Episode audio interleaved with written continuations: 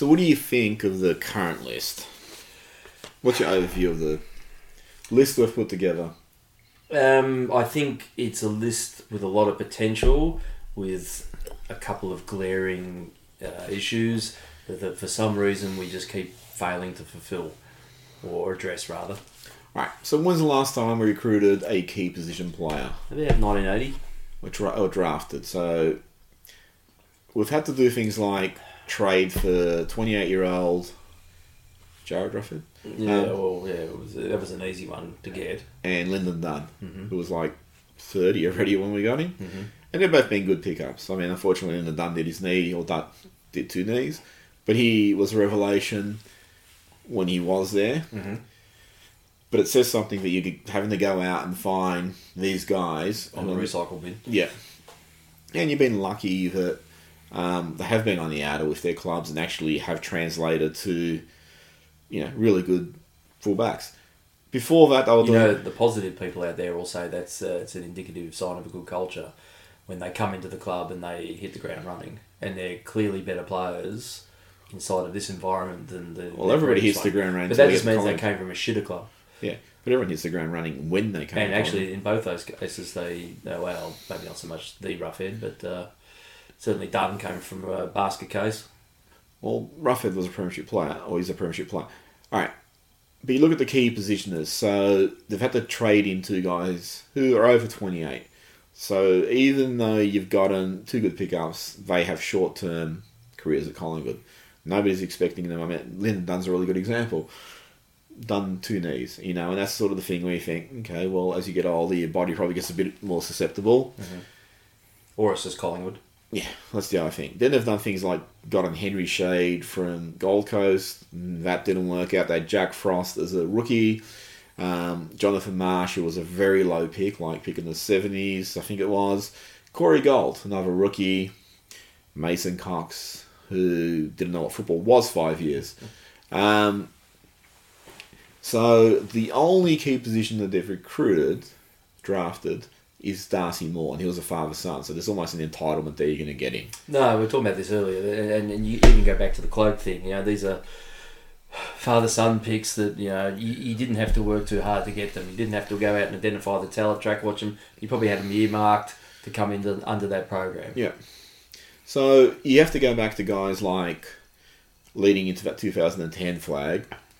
Uh, from memory, they took Reid and Brown in 207. Yeah, the year that we flicked Taz. Yeah, uh, 206, 207. They took Dawes a year later. I think they took Anthony, John Anthony, about around there. And they had Cloke from a few years. I think 205 was his first year. So they had a good spine of tall players there.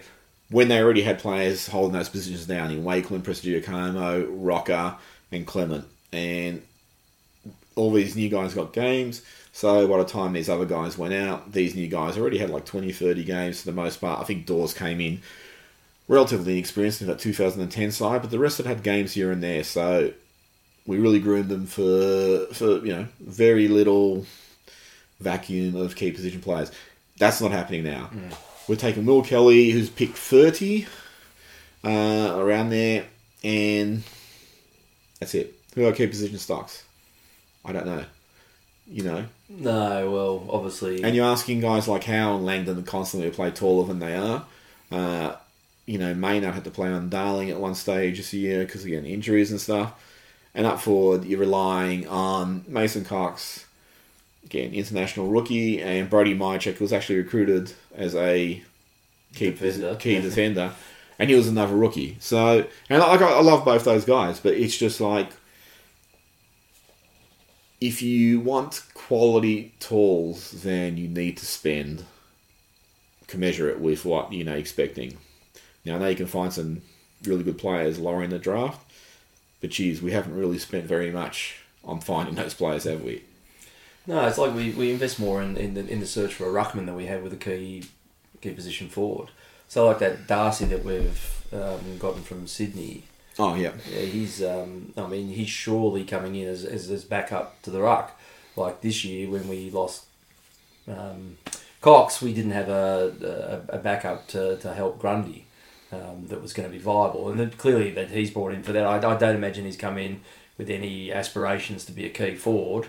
Certainly, judging by his highlights, that shouldn't be a uh, an issue. Not uh, We might try. setting that expectation, but again, we're not really pursuing. I mean, I, I believe we've we're we're talking to that Riccardi. Um, Yeah. and he's been nominated or linked to us in the Riccardi uh, in some um, Phantom drafts. It looks like they're addressing a need, but again, you, look, yeah, we're gonna have to wait till pick thirty, But whatever. To, to The hope- Phantom drafts are addressing a need. We don't know if we'll do it. Oh, sorry, I forgot McClarty was another one in there, a lower pick. Okay. So, and that, that obviously didn't work out. So, it really frustrates. But he was me. brought in as a key defender, though, Yeah. wasn't he? Yeah. Yeah, but I'm just sort of saying, like anyone with any height, they really haven't brought these guys in, and they've almost been negligent. I know the argument might be we haven't had opportunities to um, draft these guys, given you know when we've had picks. But I mean, if you go back to that Scharenberg Freeman draft, I think that Himmelberg was there. We could have had a shot at him. Um, so we, I don't know why. Well, is it? Have they identified internally that they don't want any talls and they just want this running, think side? A lot of that comes back to that because you remember Buckley was talking um, at the end of Hawthorn's dominance is that you don't look to template sides on their decline, you look to those up and coming. And he, he often talked about the dogs as, as being um, that template for the future where they had those really small, hard running types all over the place. But then you've got to realistically look at one of the key reasons they won the flag was was that bringing Boyd in. Boy, You number know, one draft pick. And then, you know, even this year with, with Richmond and, and Lynch, there's still a need for these big bodied key position forwards. So we disagree on this one, but I'll throw it out. Darcy Moore, forward or back. Look, I see merit in both um, the arguments. I keep looking at his performances down back, and I like what I see. If you move him up forward, there's a void there that needs to be filled. But however, this year, um, who we got coming back? Dunn, I don't think will be ready. Do we have anyone coming back? I don't know. I don't know. Maybe we're cloning someone. But you know, look, if there's an opportunity to, to free him up and look, I, you play him as a swingman and, and and have the best of both worlds. I would have thought.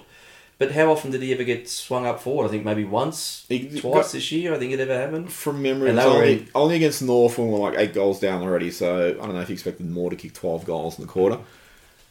For me, you can find really good key defenders lower in the draft. Case in point is Jerry McGovern. Was it? Saying it's an easy job to do. Yes, He's it's got to very- just got to stand there and punch the punch. ball. That's Yeah, run and punch. So he was a rookie pick. Barrass was like about pick thirty or forty. I know there's been a couple of higher picks like um, Phil Davis for the GWS is like a pick eight or whatever.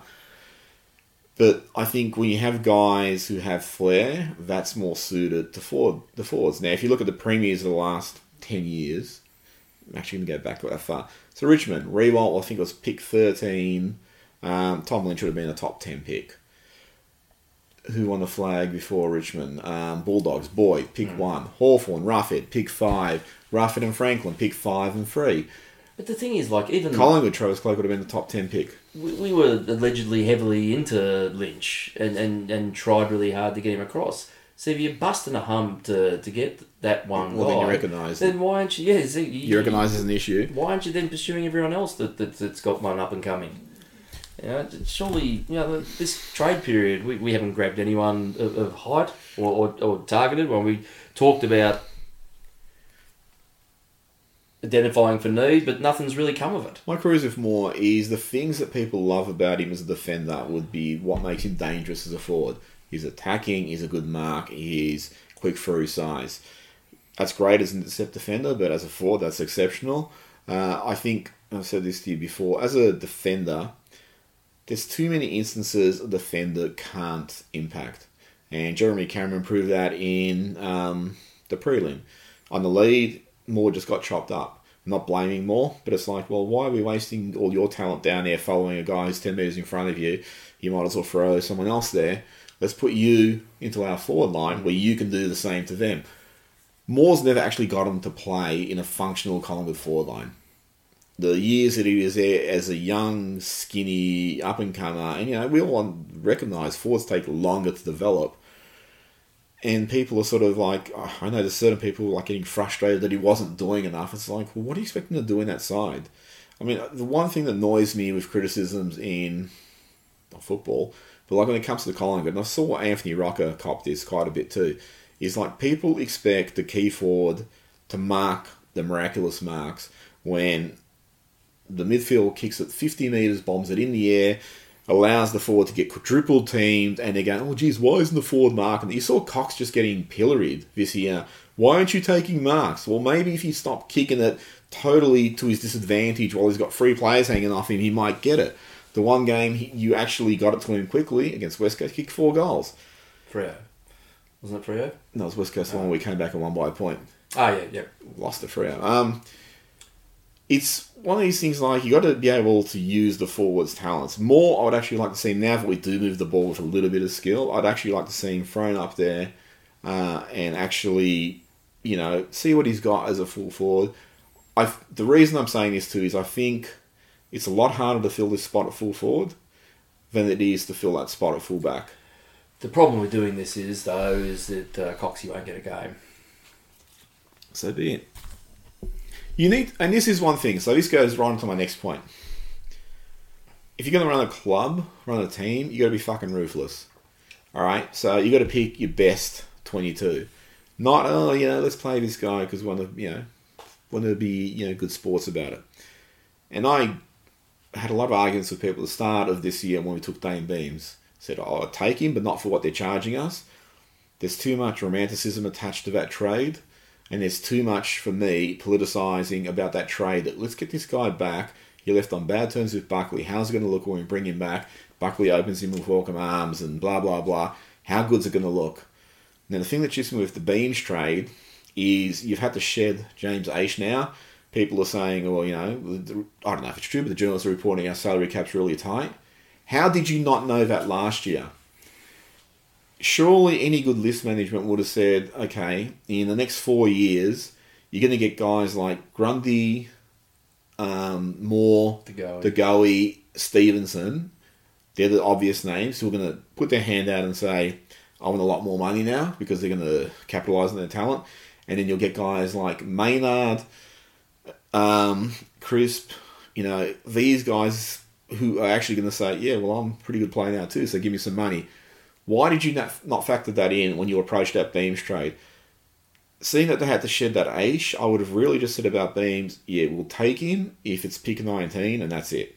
We're not paying any more for that. We can't actually fit him in. We'll take him for two pick 19s and you can front his two thirds of his salary for the next four years. We can't afford it. We got players who are going to be asking for salary increases, so we need to keep room for them. That to me borders on negligent that they actually did that. Now, this has got nothing to do with retrospective wisdom because Beams hasn't worked out on field. You look at Richmond, Richmond won the flag a year later, picked up Tom Lynch.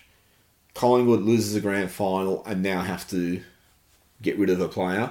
And according to the, um, what the journalists were saying, we had so many players like on the market because we're trying to free up salary cap rooms. Like, if that's true, that is deplorable. I mean, how do you feel about the Beams trade? Oh, it's not looking great at the moment. Um, he's got another three years to acquit himself, but To acquit himself? acquit himself is it? Yeah. Oh, no, that no, you- just I just mocking Collingwood. Yeah. Yeah. Um, so at the moment, it's not looking great.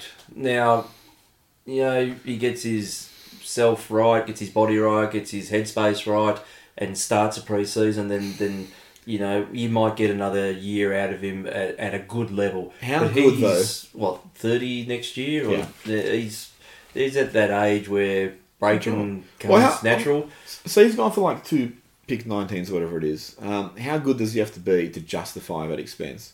Oh, he should have been holding up a premiership cup this year. I would have thought. But I mean, in terms of just him, because he can't obviously win the flag by himself. So No, individually, you'd expect them for what we paid Yeah. at his age. His contribution should have been above and beyond. yeah. So so you'd expect him to be exceptional, Oh, not just not just a contributor, but exceptional. And his form last year for the Lions should have dictated that that was a good position. You know, if you coming off a um, a, a loss in a grand final, he should have been icing on the cake, but it just didn't work. So I mean, it's ironic too that you know pre-trade week it was like the all the news was Collingwood's trying to find a way to trade back into the first round of the draft, Well, you had one and you gave it away. and that's again. So and you've you, done that a couple of times now. so you would have surely known before. You know, it wasn't like they got to trade week or draft week. Sorry, and they said. Do you realise we don't have a first draft pick? It's like no one surely said that. Surely they knew they gave that up.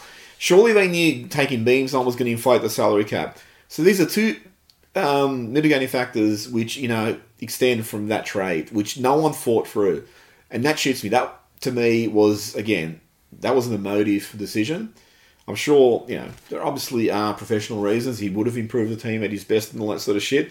But sometimes you just got to look at it and go, you know what, this is not going to work for us. Sorry, you know we can't afford it, both in terms of what we've got to give up and fitting him in the salary cap. It was a high risk trade. I mean, granted, he had a great year last year, but he's had the mental health issues that really should be a warning because obviously this thing you just don't get over it and it goes away.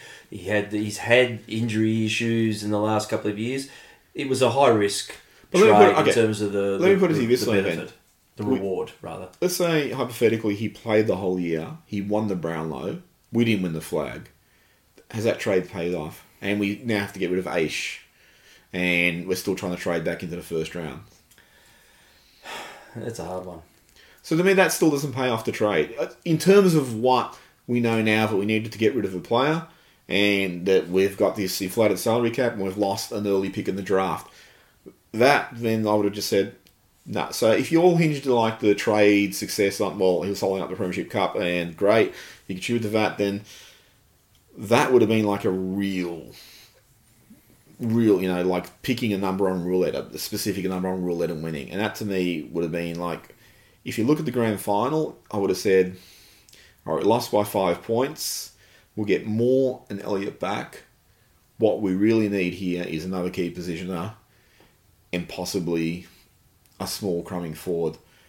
And I've said it to you before. I would have rather they went after Wingard than they went after Beams because I reckon he would have fitted mm. what we needed a bit better.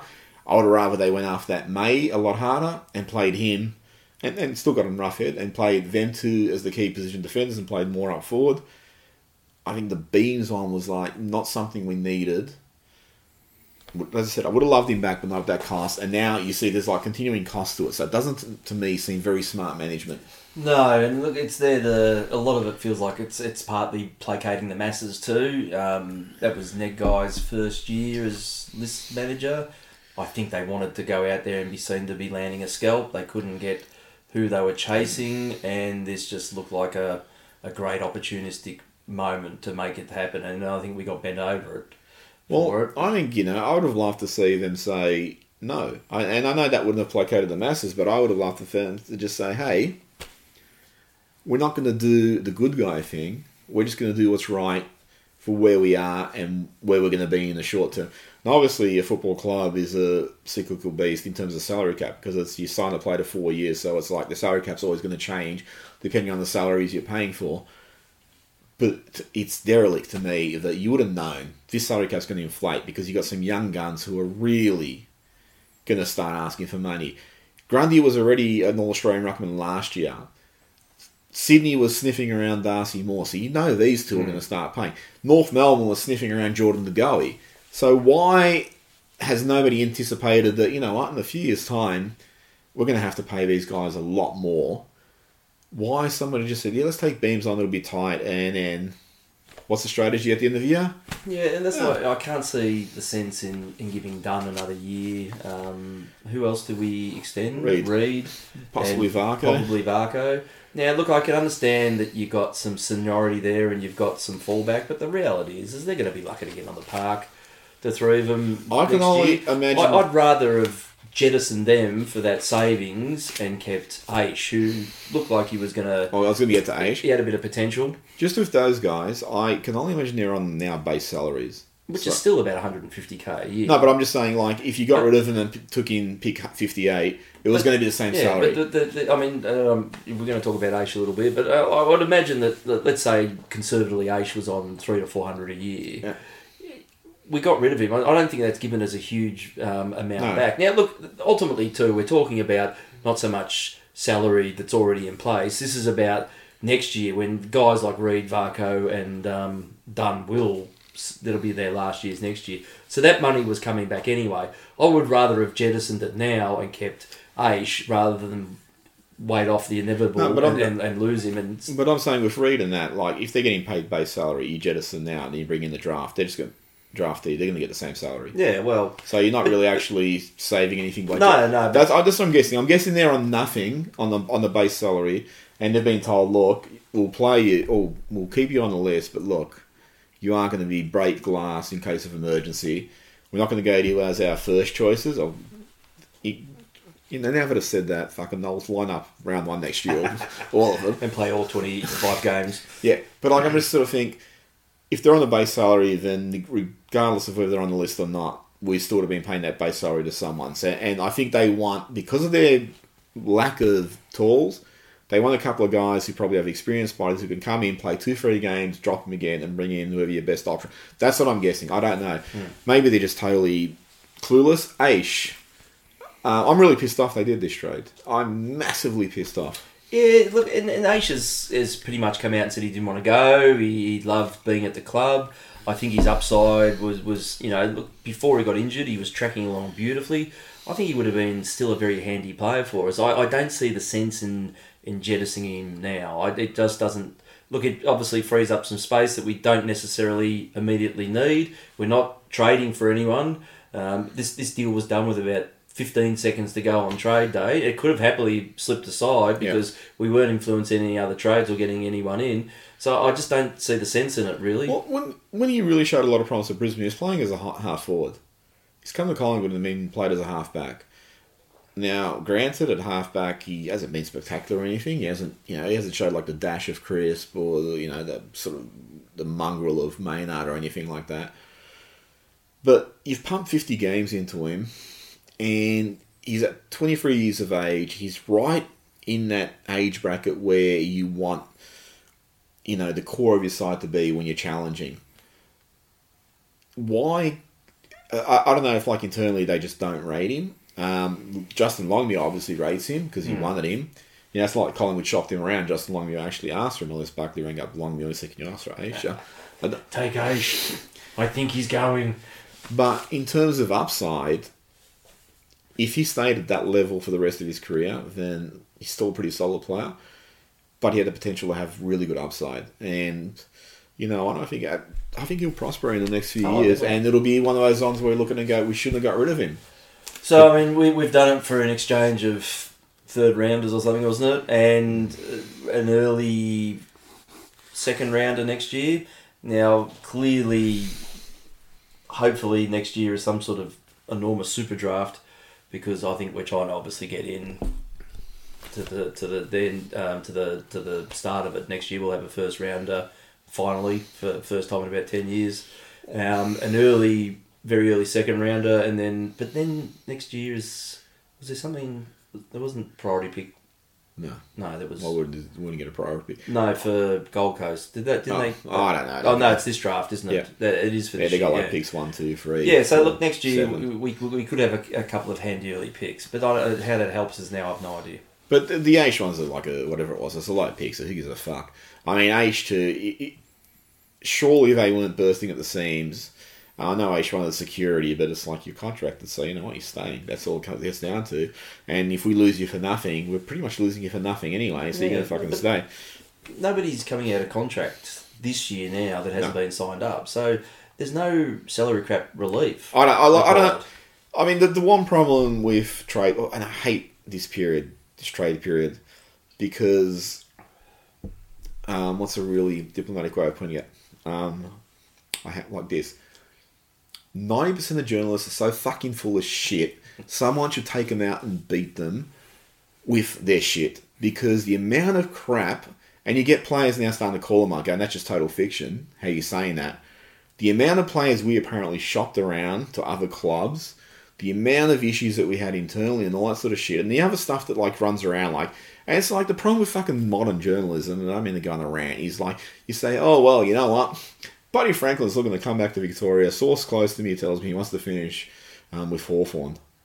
Well, there it is. How the fuck do you query it? Because a source close to me says it, and you know I'm not revealing my source. So if you claim I'm a liar, just say, "Well, this is what my source tells me," and I take umbrage at you calling me a liar.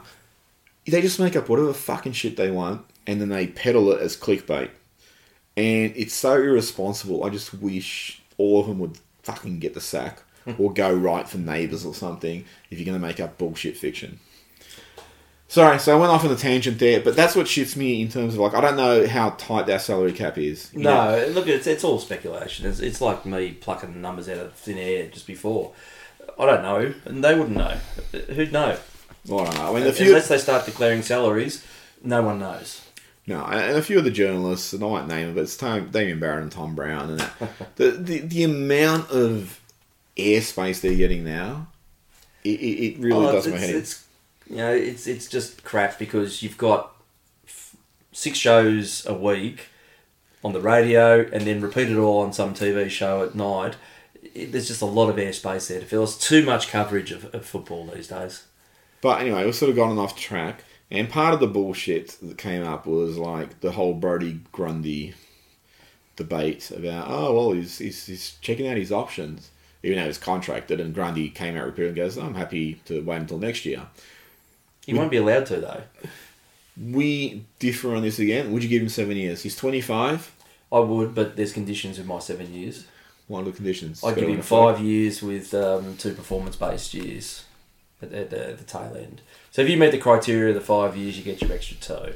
Okay. But that's going to be then dependent on what your output is, the amount of games played. You, you pay, um, um, but then I don't, I'm not sure how the cap has to then cater for that. So, but there, there must be provisions for for um, performance based contracts. So you get a base wage, and then when you, you meet your targets, you do this, you play this, you move this, then you get paid the extra on top. But somehow though, that still has to be contained in the cap.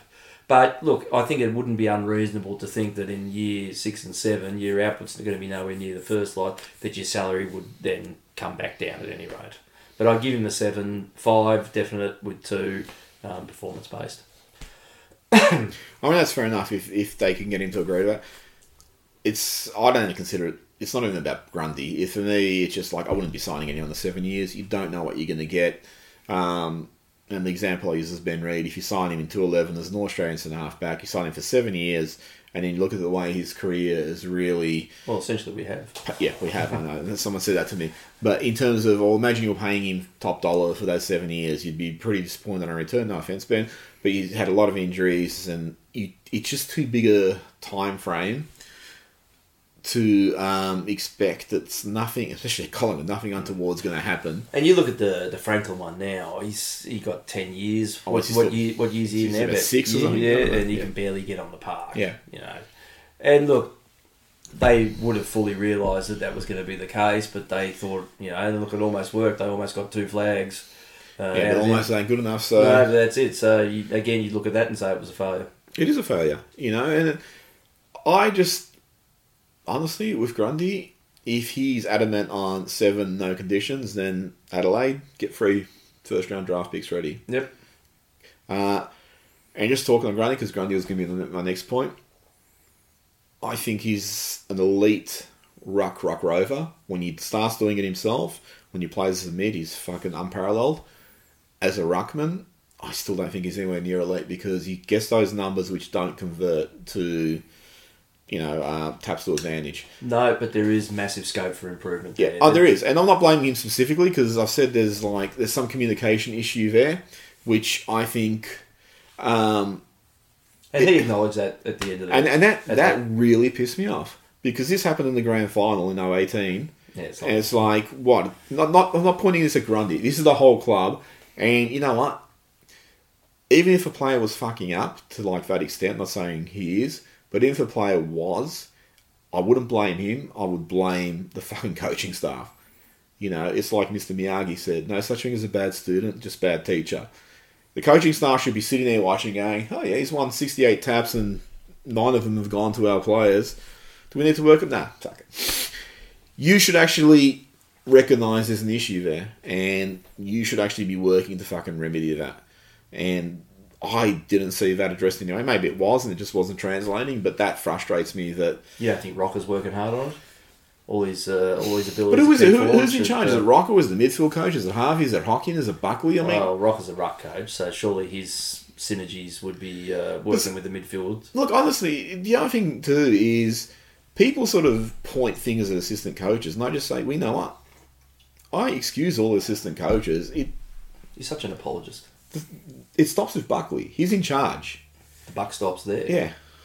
he should be looking at it like, and if Rock is not getting this work in, Buckley should go, well, Rock, you make this work, or you're Oh, fired, Rock. or you're fired. That's all it comes. And whoever the midfield coach is, you make this work, or you're fucking fired.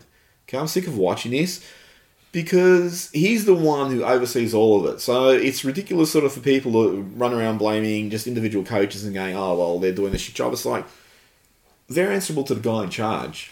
If the guy in charge is not overseeing what's happening there, then you know what? That's the guy in charge's fault, not the fucking other guy's fault. Anyway, sorry, we're going to go on to co- coaches a bit later. The guy, where's he play in the future? North Melbourne?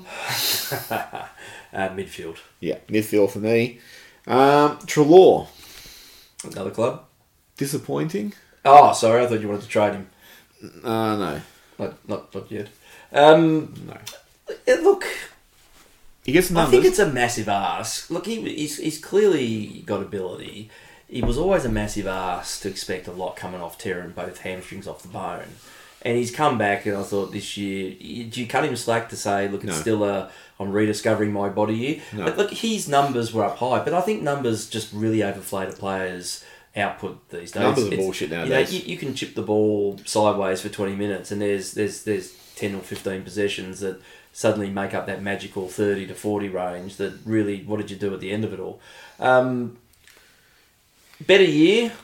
Um, I still expect more from him. All right, so my problem with Treloar, I love Treloar, so you know what?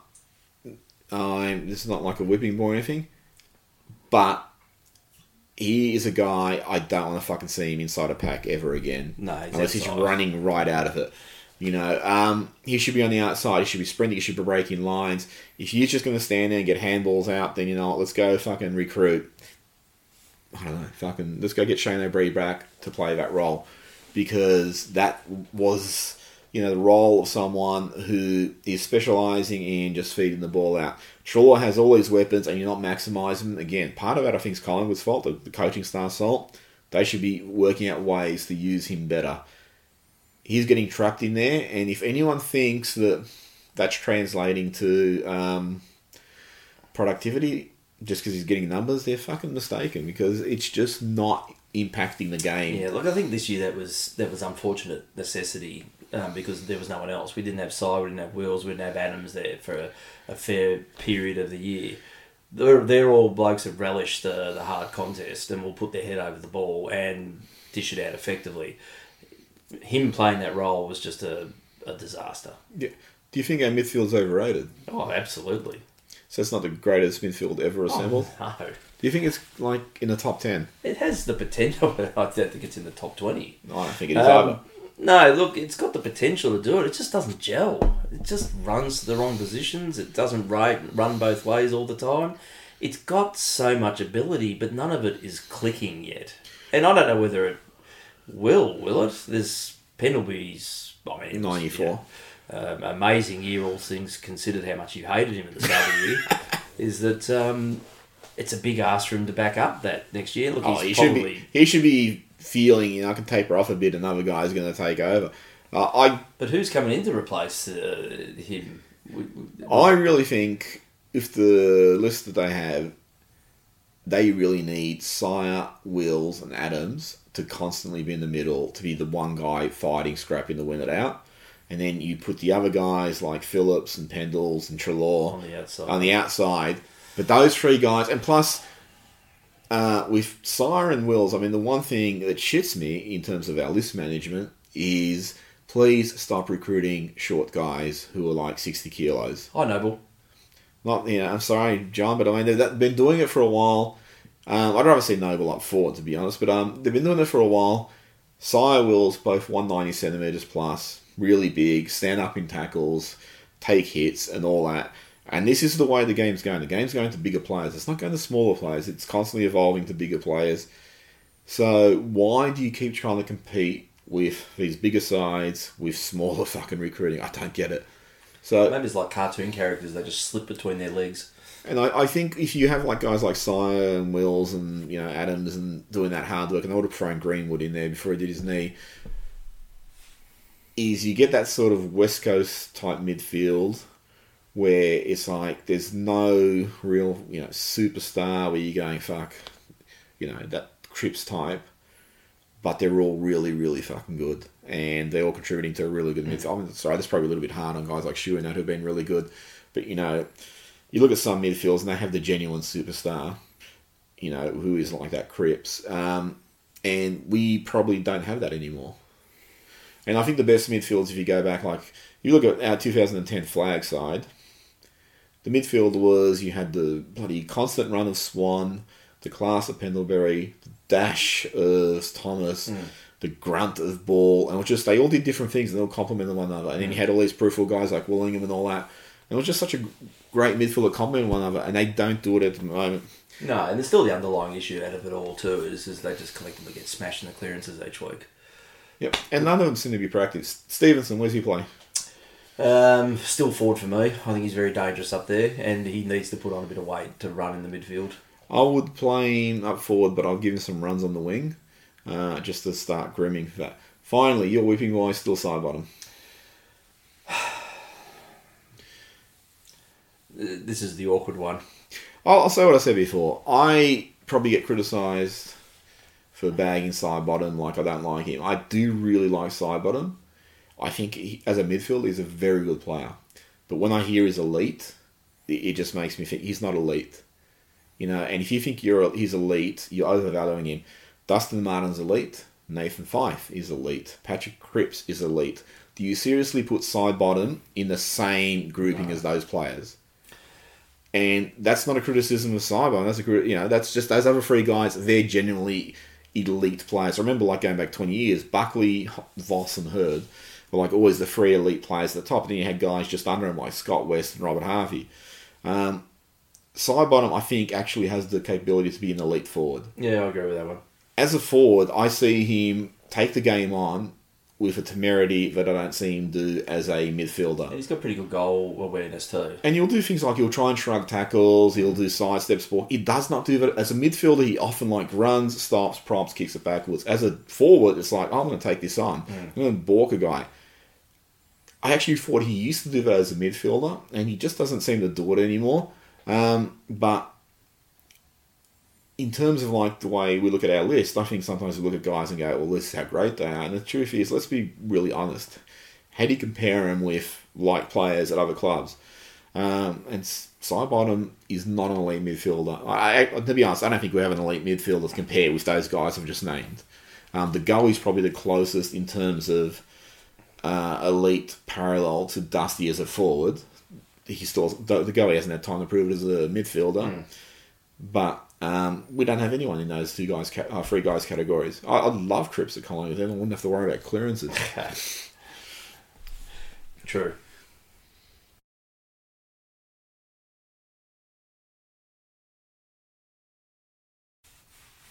so about the coaching staff, going through the list. Should we make changes in the coaching staff? Uh, definitely. Who? Who Uh. Buckley. Buckley, get rid of him. Yeah, Um, you were saying that in the prelim. um, look, uh, I'm I'm still not convinced by Bucks.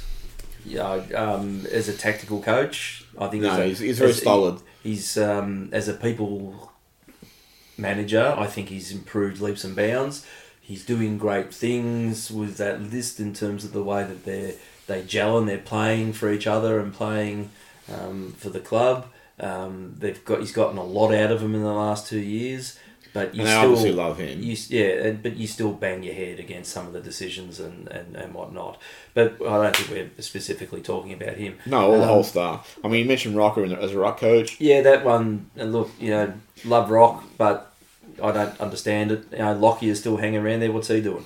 You're keeping some of these guys here. You know, and, and this is one of the, the mantras that I've, I've, I've um, opined about for a, for a while is is that everything wrong with Collingwood is the Collingwood people that, that are that, keep coming back to the club. You're not bringing any great fresh ideas outside. You've got your own little sort of sanctum that you're just keeping around for, for what end I'm not sure. I'd be still. You know, I, I'm, I'm astounded, and I said it I think during the, the year that once Hodge announced his retirement, why isn't he working for us? He's the perfect sort of bloke that you'd bring in. Comes from a winning culture, understands success, has a, a, a an absolute staggeringly huge amount of um, proverbial inside of him. these are things that would be of enormous benefit to us. And from, from what I, I don't, think we even spoke to him. But look, maybe he was earmarked for someone else. I'd like to hear that they at least went out and tried to get him. Now coming back to like you know um, Harvey, Harvey's been there I think he's been there since pretty much. There. And look, at, at this stage, what what what what changes you bring in? What what structural thoughts are, are different to the ones that you've had? You've had a lot of time now. I mean, even for his own career, he should be moving somewhere Yeah. else. Um, I mean, Gavin Brown did that. yeah, and you know, I think he's just you're just not getting a lot of fresh injection of ideas into into that coaching area. So yeah, look, you know, you had Well, that that nails the thing what you said. I, I unless you're winning flags every year and you're going, well, why would we change it? Are we doing that? No, apparently not. Fresh ideas. You, you need people from outside the system to come in and go, this is what we're going. Hodges is a really good example of someone I would have thought, hey, he's been playing for about 92 years. He comes from a really good winning culture. Um, I can only imagine he did wonders at Brisbane on field and as a mentor off field. Seems like a perfect candidate. Oh, look, I would have brought him in with the with the view of grooming him uh, for a succession plan, because that's what we do Yeah. in the competition now. But you know, look, let's assume the worst, and we taper off in the next two to three years. That's that's Buckley's cards marked. Yeah. you've got to have something there, and I would have thought he would have been the, Unless the, it's Nick Maxwell. the perfect. Yeah, well, actually, I actually think Maxwell is, is has no aspirations to coach. He's going to be running the club in a couple of years' time, Well, and they'll make a really just. and I think he's a great, great acquisition back Oh, to yeah, Collingwood. That's one exemption to my um, Oh, oh, um, hypocrite. Ah. uh, the, too much Collingwood in Collingwood. My um view would be really simplistic here is I actually would love Alright, actually look at the guys they got. They got Buckley, played in two losing grand finals. They got Hocking, I, play, I think he played in about four. And Harvey, I think he only played in the one. Jeez, Harves, come on. Lift your game. Yeah. They haven't got anyone from a winning culture. Actually, he would have played in two, I think. Harvey, did he Yeah, didn't Saints make two and lose? Haven't made two against us. They, no, yeah, that, but he wasn't playing in 08. Uh, was it It was 97. Uh, but anyway, 97. yeah. He, he lost the one against Adelaide, but that's the only one they would have made Yeah. when Ollie was playing. They haven't got anyone from a winning culture. And I'd love if they just got an outsider from a winning culture like Hawthorn, or just poach someone from Hawthorn and said, come, you know, tell us some stuff, give us some new ideas. What are you doing? Have been the perfect guy because he's just finished playing, so he's obviously a really good on field general, but there would be others like him. Just change it up every now and again, Mm-hmm. you know, and Like they brought in um, Longmuir seemed like such a vital injection of new ideas. Well, I think Hocking to a certain extent because he was part of the, the midfield group, or was he midfield? Or Ah, I don't know. I think he was, but he's been moved now into the the VFL. Oh, yeah. coaching I actually I like that appointment. Uh, and they brought in um, what's his name from um, Geelong West Coast, oh, that guy. um, Yeah, I know. the head duckers brother. Yeah, Selwood. Selwood, that's it. Um, but you know, look, uh, Dangerfield, who's pretty much running the competition these days, tweeted that uh, we got a beauty there. So look, I'll reserve judgment on that. But clearly, he's got aspirations, and he must have something uh, good behind him. So look, that one at least will be um, interesting. But again, it's it's not from a winning.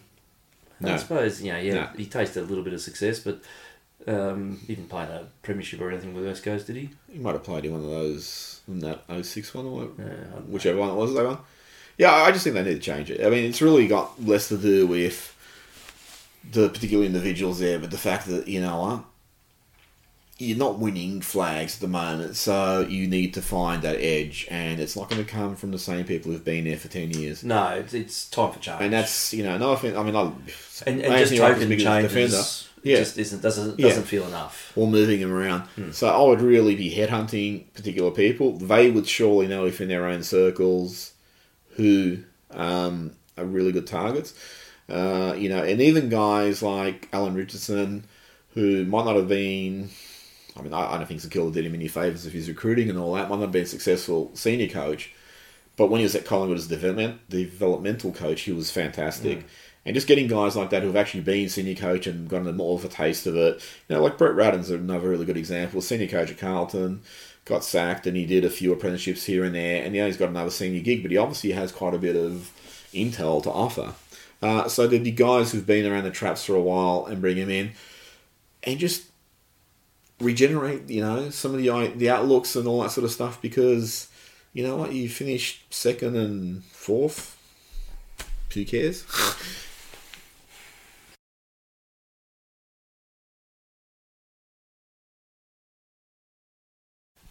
Our favourite thing, injuries. Ah, Should we build a seventy million? th- this has only got a capacity for another seven hours. Yeah, okay. Seventy. Should we build a seventy million dollar facility to? We can rebuild this, man. No, see, this is this is the bit that shits me. I mean, that is just a, you know, it's it's it's. it's I think I made the statement during the round, so excuse me if I said the same thing. But it's it's the folly of like saying, you know, we're going to go to war, but we don't think there's going to be anyone wounded. But just in case there is, here's a seventy million dollar hospital. It's like maybe go to the source. You know what's causing these injuries, and as much as Eddie comes out with the, the on the radio with his little narkiness around, well, don't you think we've looked at that? Well, No. clearly not Yeah. No, they have. because nothing's changed. You know, you had Swanee coming out. Um, was gonna mention that. with a with a tweet um, a couple of months ago, I think, saying that he Yeah. had to train in runners because the ground was so hard there. Well, what more do you need? The one thing with Eddie saying, "Hey, you know, thought of all this shit and blah blah," is I do wonder if publicly they cannot acknowledge that there's an issue because if they do, then there'll be players who might come back and say my career was shortened or derailed by the fact that I trained. that's the thing. Let me sue you now You for know tens of millions. You, you, you drive around and you see plenty of suburban ovals torn up and relayed uh, every year. Why we don't So- see it? There's you one know, just down the road here. then why aren't we doing ours under the guise of that? If we know it's wrong, rip it up, put foam Well, rubber down underneath it, whatever it takes, resurface it. None, no one's any the wiser. Well, they should. I it's and whatever the injury management, management is, because I mean, you get the one thing of there's obviously something that's contributing to the breakdown of players because it's been happening for eight years. You cannot say it's bad luck now, eight years in. But you look at Hawthorn, and I know we draw Hawthorn as a parallel or as a standard. And it's like, and the reason we do that is because they're fucking successful, and you look to the best. You don't look to emulate Gold Coast. You look to emulate the best. Scully wasn't expected to ever walk again. He played a whole season. Patton's gone there. He'll He'll win the Coleman. I'm, He'll I'm kick going to put, I'm gonna 150 put money on him now. You so know. you'd be paying about nine thousand dollars. You look at someone like Cyril Rioli, who had chronic hamstring injuries early in his career, and they rehabbed him, and you know he was very. I mean, he still had the occasional hamstring, but he was very reliable after that. Burgoyne, he's uh, 842 years old, and he's And even uh, guys like he Mi- signed up for another five years there. even guys like Mitchell and Hodge and Lewis all played, you know, into their thirties, well into their thirties. Then, whatever you call it, medical management, fitness management, rehab.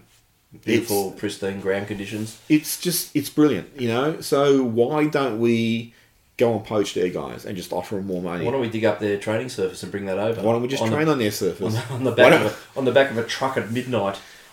You know, we could beat Hawthorn in the grand final. Yeah, Swap jumpers before the game. but it, nothing's changing. Eight years in, nothing's changing, and that's the frustrating thing. It's like, hey, nothing's wrong. You know, let's just fucking keep doing what we're doing and hope that we'll get some games into these players next year. And you get things like, oh, more jogs off. Oh, yeah. It's only a two week injury, and 12 weeks later, he's back. the goalie will only miss 10 days. Nine weeks later, he still isn't fucking in.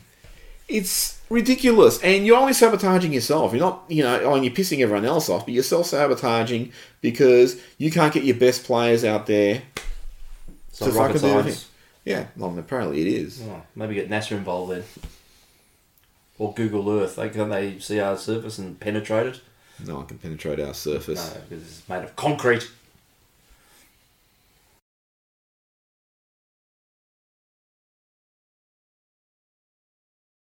So looking ahead to next year, what would you do? Changes going into the season?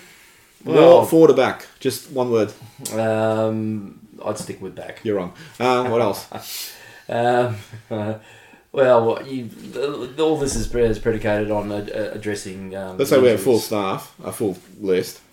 I'd still look at playing Cox out of the square at the start of the season. Yep. I Agree. wouldn't push um, to go into the midfield yet. I'd still leave him up for being dangerous next to Stephenson and Elliott. However, though, it gives more of an opportunity to rotate him out with, with Elliott. But the there. going one for me would be a bit more contingent upon what's happening in the middle.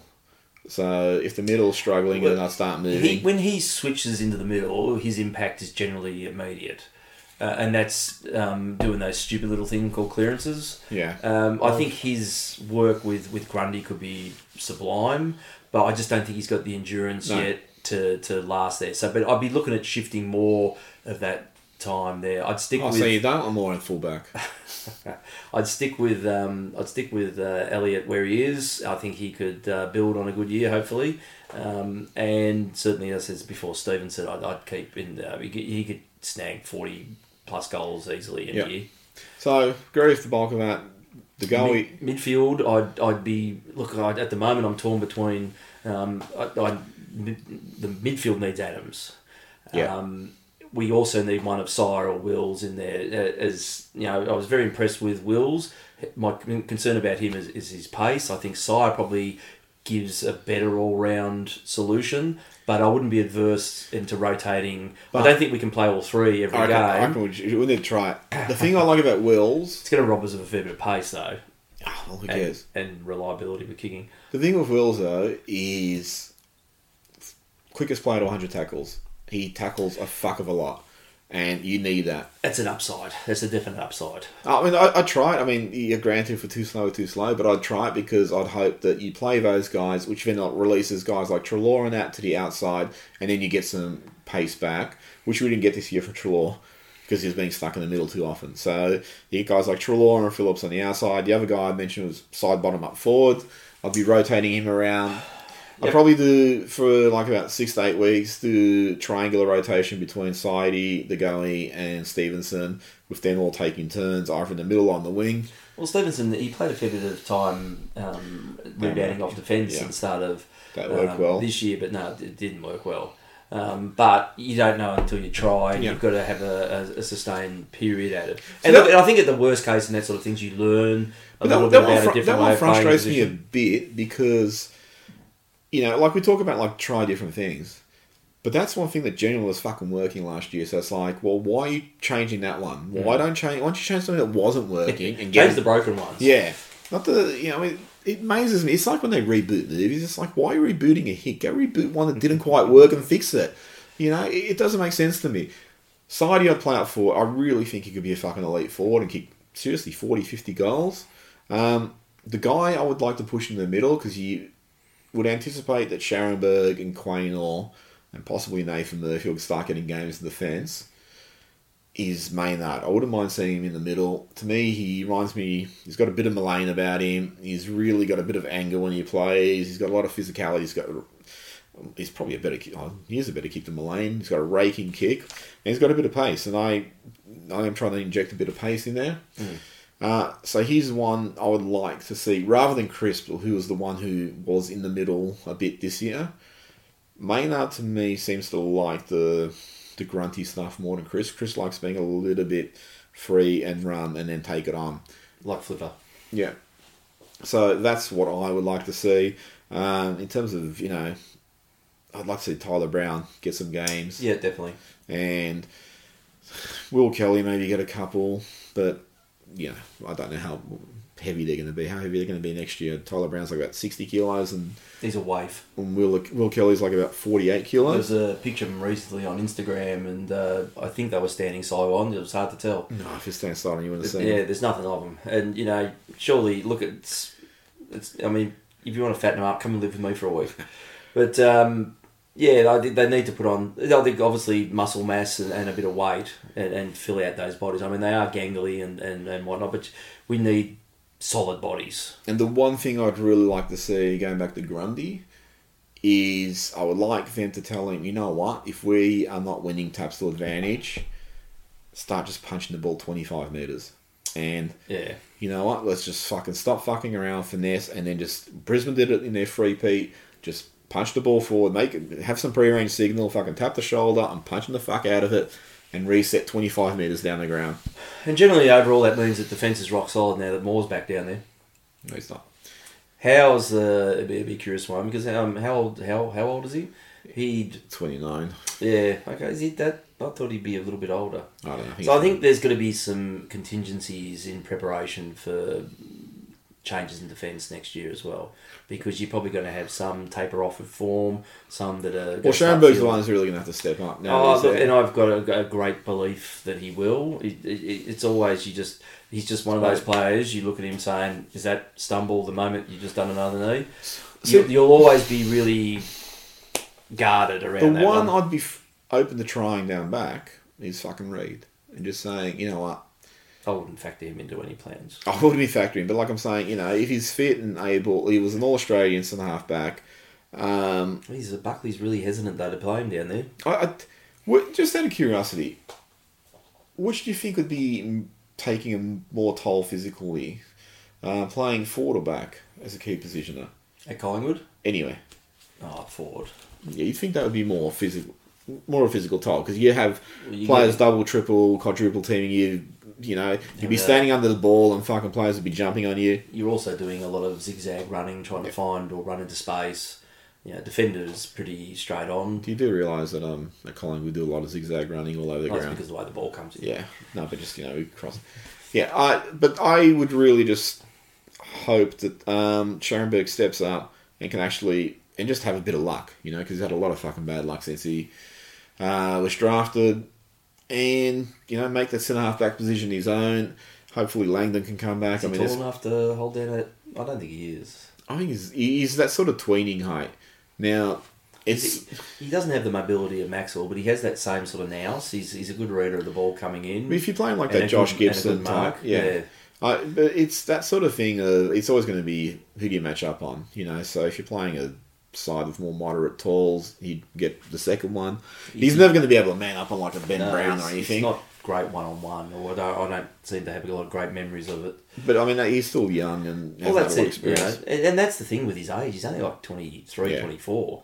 You know, if his knees hold up, he could still be a very, very good player. And I was that was one I was a little bit disappointed to hear that uh, Barrett said uh, when he was shoveling his own shit off his face um, that he was potentially being shopped around. I think Barrett said it, but you just you could, you could actually just amalgam Yeah. most journalists into one mould. Um, that he was being shopped around this year, which um, I, I, I thought that was a little bit of a mistake. Considering the, the time and investment you put into him and the patience you've exhibited, you've got to give him a crack at it. I'd be really curious if he was shocked around. I mean, the, it, it fucking annoys me. He wouldn't be worth anything though now. He couldn't be, yeah. I mean, just really be clearing him out for I don't know whatever reason. Yeah, but the it fucking anno- I mean, it happens at every club, but it's like Scharenberg, you know, didn't play against GWS the first time when they smashed us, and they chose for Appleby, Yeah, and then he got knocked out against Essendon, and then he wasn't picked for the final, and people go, "Oh, he must be on the outer." It's like really. Because no one's ever been dropped in a football game ever. It Hmm. just must mean that fucking the coach hates you. And there's all these messages. Oh, did you see the body language between Buckley and Scharenberg at training? It's like no, there was nothing there. and of the seventeen thousand photos that were taken, it's quite easy to find the right one that You know, represents it's a. like that fucking the, contrived the, move. the GWS game when they played Appleby was like, hang on, you'd realise Scharenberg came back from an ACL like a week ago, and you expect him just to walk straight back into the senior team. And travel. Yeah, it's just the, the the shit that comes out that people read into just like innocuous situations, like oh, he's fucking been dropped. They must hate him. He's come back to Adelaide. Oh fuck! Grundy. Just see, just see what he's doing with Buckley and his head down. Oh, fuck. Anyway.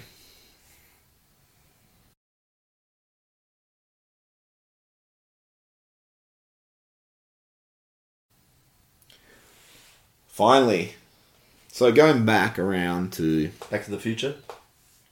um, unconditional love. How do you feel about the club moving forward? Now, before you answer this, I'll have to disclose some personal information. You told me your son was flirting with supporting Hawthorn. Yeah, the, oh, yeah, we, I can talk about that. Am I talking Um, about that up front, or I'll come Just back before to you go on, uh, yeah, oh, we're going to come back to this because this is a whole group of things. I have several people I know who are really speculating about renewing their membership next year. I know of one who has quit his membership after 31 years of, with Collingwood. Well, there's actually a, an Can I, interesting. can I actually, sorry, can I Yeah, tell this story really quickly? So I'll, I'll, I'll mention his name because he's said it publicly. Taz, who was a former Rantis when the Collingwood Rant was a website, 31 years. He sent a long letter to the club saying, This is why I'm quitting the club this after 31 years. Club sent him an email back going, Oh, well, okay. Don't let the door hit you on the way out. I have a Carlton friend who about five six years ago, after Carlton had a bit of an exodus of players, uh, I think Kane Lucas had just gone to Adelaide. He said, "Fuck, I've had it. I'm quitting the club." And he told the club, he goes, "I'm not renewing my membership." Carlton president Mark Lagaducci, I think that's how you pronounce it, Came to his house. Rang him up Ah. and talked to him and said, best thing. and just said, you know, well, we don't want you to quit. We understand your frustration, but we want people who are playing for Carlton, blah, blah. Taz, Wouldn't met- have taken a lot of effort though to ring the five uh, disgruntled uh, members they had back then. um, Taz told me that um, Collingwood did get back to him. to Say they've misplaced his email. They called him Gaz. So, with all this shit going, you have, I know you have the fanatical supporters there who are just going to support him regardless, but you have a number of disgruntled people. I probably didn't go to as many games this year as I usually would. I know you didn't. Uh, I know a number of people who didn't, and it's just because. I mean, I have to give some of the credit to the AFL for fucking up the game with fixturing and um, ridiculous rule changes and all that bullshit that they do that really just destroys the fabric of the game. There's facets of the game that going, even going there gives you the shits. You know, kiss cam and, and the crap that they barrel on as entertainment and stuff. Yeah, I'm going to a game of football. I'm, I'm absorbed in the contest. At halftime, I want to, I want to read stats. I want to see what's happening. I don't want to see people kissing each other or wank cam go off into the bloody crowd and see who's having one off the wrist or whatever the fuck it is this week. None of it is interesting. No. And I, and I don't know what it is because maybe you're you're, you're trying to attract a, a younger type of um, client these days.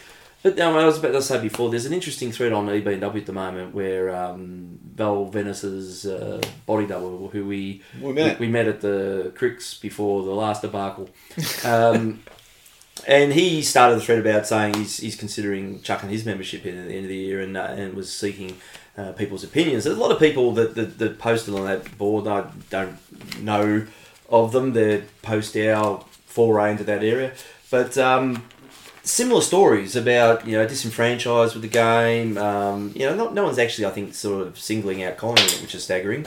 Um, but there's there's elements there for the older supporter where it just doesn't feel like it's it's something that you want to be dragged to No. anymore week in week out. Like you know, we were fanatical with it in the in the previous decade. You, you'd be freaking out if you're going to miss a game. And you know, just and just you're organising your entire life around the fixture. before, and just before you go to this, I mean, I recall some of the fucking best times we had, like in 04, 05, when we were, you know, shit. But it was just fun Shit going. Yeah, but it was fun going. You know, it was fun sitting there.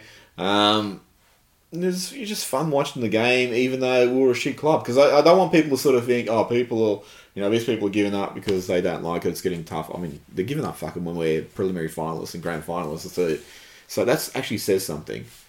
Yeah, and it's it's and it just you, you brought up my son before there. It's, it's channeling that energy into your to Can your I- kids. Yeah, like we, I, I had no choice but to to follow Collingwood, and right from the outset, you felt a fanatical devotion to them. You had bragging rights back then. This is obviously four hundred years ago, um, but. You defended it to the hilt. You were trying. You, you made grand finals, that sort of thing. There was something there to be excited about. But you see a real, ma- and then there was a lot of us around back then too. And there's still a lot of us around.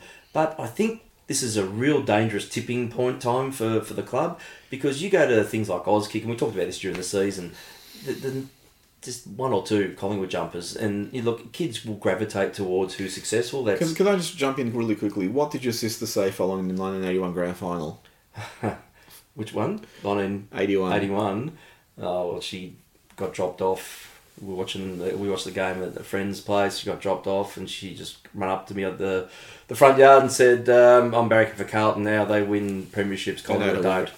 And Okay, just get fast forwarding to about three weeks ago, this is one of the several conversations I'm having with my oldest son, who's only seven, but he's he's fully aware now that we fail at the hurdle, um, and this is what we're ingraining in our next generation of supporters: the expectation of failure. Um, he's talking about you know Hawthorn win flags, and look, it's natural they gravitate. Obviously, at school they, they talk about successful clubs. He's got nothing to go in there with and, and brag about, other than the fact that we have a lot of supporters. Let me jump in. So about I don't know eight years ago, I think it was. Um, what year are we in? Yeah, about eight nine years ago. Brendon Gale came out for Richmond. He came out. Came out for Richmond, took over whatever fucking position he has there, and he had this agenda. He goes, "Oh, Head of oh, curly hair, I think it is. yeah," but he said, "Oh, we want to have hundred thousand members, and we want to win multiple flags, and blah blah." And he went on, and we all just sort of went, "Ha, "You fucking idiot!" Richmond, as if Well, they did it, so good yeah, on who's you. the dickheads now. Yeah, Well, I mean, yeah. you look at that. yeah. Hawthorn has a blueprint that goes to 2050. How many this- flags they got by then? Oh, All of them. All of them. But they actually have broken it down, compartmentalised it, saying this is what we want in these blocks up to 2050, and it mentions how many flags they want to win and shit like that. Do we have a fucking plan? I don't know. Do we have a plan? I, I can't.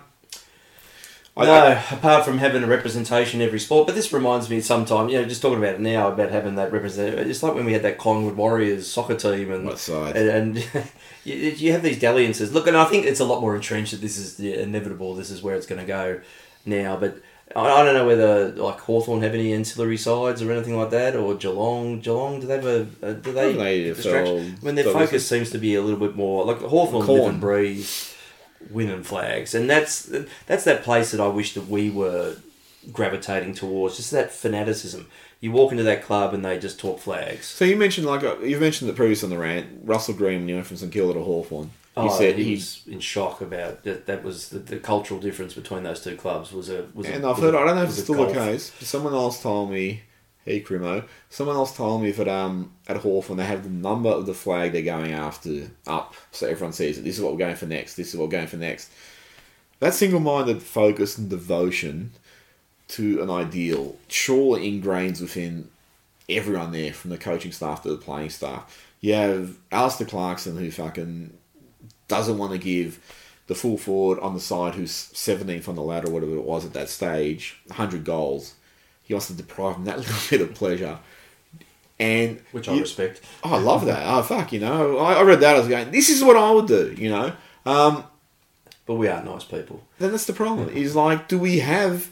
We talk about ruthlessness, and it's like one of my issues in when trying to support Collingwood, and you know when I wrote that big piece, is like there is something fundamentally wrong inside that club, and I don't blame the people there now for creating it, but they are perpetuating it. In Eddie McGuire's tenure as president for the last twenty years, this is not his fault, but you know he's won one flag, lost four grand finals, and drawn one, which is pretty much par for Collingwood over the course of our history. We just lose flags. The John Hickey administration in the 70s and 80s, they lost four and drew one. Um, you know, and you go back over to 60s and that and the 50s, we're constantly losing three, four, five flags. Why do we keep doing this? We fucking talked about it, but it to me, it really frustrates me that no one there seems to be going, I'm going to fucking try and change this. The one time we had an administration who tried to change it, they failed spectacularly, was the New Magpies in 83, who, for the younger supporters, you know, we had this real tight spendthrift administration who refused to buy players, kept losing these grand finals, and the New Magpies challenged them and said, we're going to buy everyone. And they went out and did that and almost bankrupted the club and just they just bought whoever the fuck was just laying around. They didn't, they didn't even give a shit who they were buying. They just said, yeah, take this guy. Sold. Yeah, Mouse. Bag him and tag him. Nothing really seems to be changing, which is what frustrates me. And like as I said, Buckley is the only one I actually feel sees that and he's challenging it. But whether he can, No, I think uh, getting back. I don't know whether I said it earlier, but uh, as much as I loved Eddie's tenure, I, I think it's time to come to an end and bring something fresh Like in as a president over the top of the of the club. Um, look, he's been a wonderful servant. He's one of the unsung heroes of the of, of Collingwood. Well, not unsung. He probably sings it himself. Um, but it's time for a change. you know, who I'd like to be president. me, You know who else I'd like to be president. Trump. You know who else I'd like to be president? John Smith. Who the fuck's John Smith? I don't fucking know. Somebody I don't fucking know. Just go in there. I don't want to fucking hear from you ever. You it, know. it has to be a non-Collingwood type though. Yeah. You know, I, I, I want someone to come in with, with a fresh perspective and, coming from a successful background. Not so much about successful in business or whatever, um, but successful from a from a club that, that's had cultural wonder and cultural success and on-field success and bring some of those ideals. I think you need someone to come in with a fresh set of eyes because as much as like Eddie's been there 20 years, he's been hanging around the club for years prior Yeah. to that. you know, what he sees, and look, he's done great work. I mean, we're viable, financially sound, some great initiatives and, and things being done. We're still failing in the same key area though, and I need someone to come in Well, that's that's what frustrates me. Is like, different and, and, and shake the place up a little bit. going back in, going into Eddie's ten years, they took over in '99, uh, and in 2000 they unfurled Malthouse the Lexus and shit like that. And then they got to a grand final in 02, and I just remember fucking going to that grand final because I'm an idiot, thinking, "Oh fuck, we win this one, and that's it." It'll t-. and I- and I thought this is pretty much It'll since, tie the room together, man. since '81. You know, well, actually, first grand final I went to was '80, but since '81, I kept thinking, we just need to win this one and just fucking break open the failure box that surrounds the club, and then bang. And I thought if we win in, I thought ninety was going to do it, but we fucked that up. 02, I thought if we win the grand final three years after a wooden spoon, fuck, that'll just totally reinvent this club. We lost, and then we lost another one. I was like, oh fuck, okay. And then we won in 010. I thought, well, this is the chance now because it's young, and we fucked that up. And we talked about this quite extensively, but it just to me, it really is exasperating that you sort of keep hitting the same fucking wall.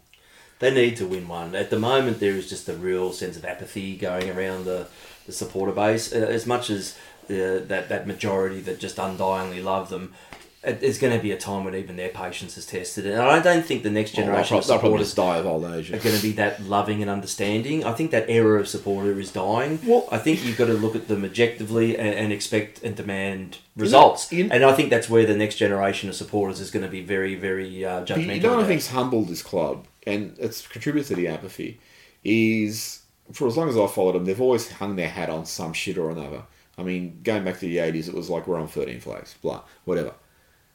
And then going through the 2000s and early 2010s, it was like, oh, we've got the most members. And then Richmond just blew them the fuck out of the water. And it was almost like, you know what? You're just a fucking nothing club now. You don't have the flags, you don't have the members. What the fuck do you have? You can you were holding on to all these, talking about oh we got this and that, you know, and there was none of this talk about Richmond like there was with Hawthorn and shit when they were having big membership surges. Oh, they're signing up dogs and pets and blah blah.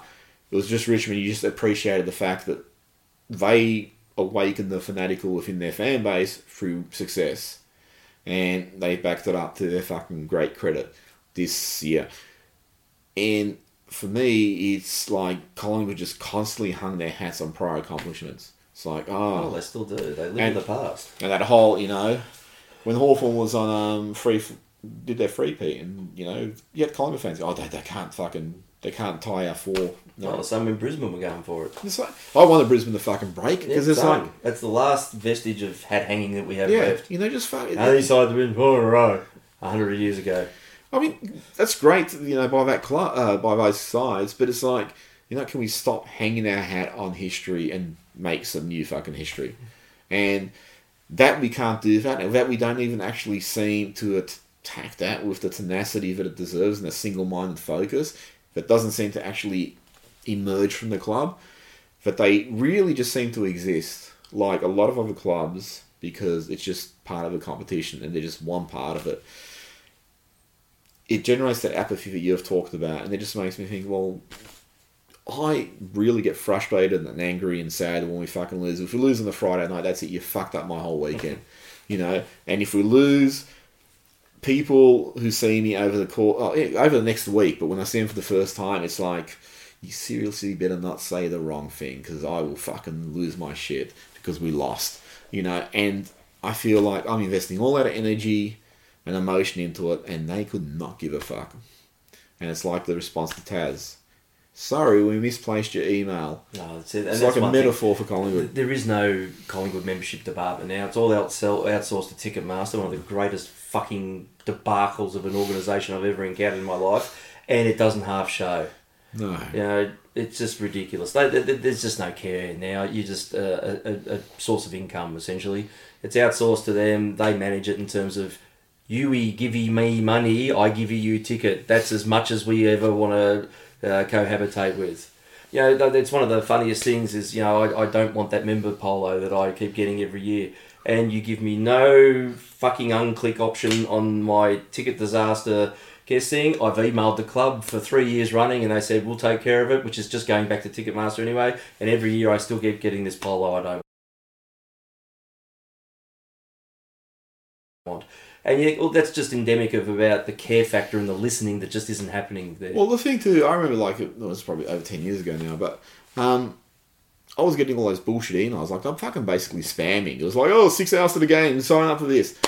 And I was getting sick of these fucking emails, and like I'd keep trying to unsubscribe, and I couldn't do it. And I rang up the fucking club. And this is when the membership department was just there, and I go, well, I'm trying to unsubscribe. They go, well, if you logged in, I go, well, I wasn't even aware I had a login. They go, yeah, it's this.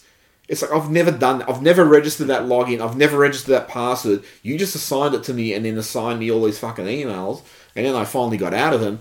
But it's like, why are you forcing shit down my throat that I fucking don't want? And when I actually try and follow it up, it goes through this huge rigmarole to fucking get an answer. So I'm swearing a lot now because it's just it's frustrating that you really get to this Well, point like, of it's like yeah, your no engagement love. at the moment is is you're emailing me fourteen times a day to bid on match day jumpers from oh yeah. Anzac Day or something this year. Six hours to go, five hours to go. I don't fucking care. I, don't want to buy somebody's old jumper. And, and especially in a nothing game. You know, like great Anzac Day, you win them, but you really, it's a nothing thing. You win a flag, I'll bid on a jumper then. Yeah. But ultimately, you know, and this is the other thing with the merchandising stuff now these days, is they know that they make money out of the like the, the match day worn jumpers. They change the jumper every quarter in a Yeah. grand final just so that you can say, well, here's four copies of this match day worn jumper and the warm up jumper and this old pair of underpants that you can all bid on. Why is the club trying to make money out of bidding on old bits of football merchandise? I don't know. I it, it's I don't know if it's just a passive revenue generator or whatever, but it just it, it it's like almost when you see him um, post stuff on Twitter like, oh fuck, the goalie, how special, and they show a highlight from the grand final. It's like, mate, don't show us the fucking grand final. You know, just Why don't you give me a nice paper cut and pour yeah, juice in you know. Yeah, you- there is just a, a bit of a disconnect, I think, with the club and the supporter base. Now, I think they, they, they think they're doing the right thing. Like the Twitter feed these days is, is a farce. The things that they talk up and, and the positive spins they try to put on debacle performances is it, it's just the wrong thing to say at the wrong time. Yeah. Uh, and it's just a lack of awareness about what it is to follow a club. It's like if you don't get it and you work there, then why are you expecting us to, to just absorb it all? When we, when we get angry, we, uh, we don't like it. I don't get it. I don't get it either, but And we don't get flags either. Anyway, I think that's it. I think, I think we've, we've, waffled long enough. There's about 17 days of your life you're not getting back. So don't come asking for a bill. and uh, I think it's just that we're just kidding about all of it. Oh, it was just a dream. It's to the Scooby Doo ending. Uh, Would have gotten away with it if it wasn't for those damn kids. that pesky club. Yeah. Anyway, if you're stuck with us this long, thanks for watching. We'll be back sometime out there. When we think of some other shit we want to say. Yeah. All right, thanks for enduring this. Later.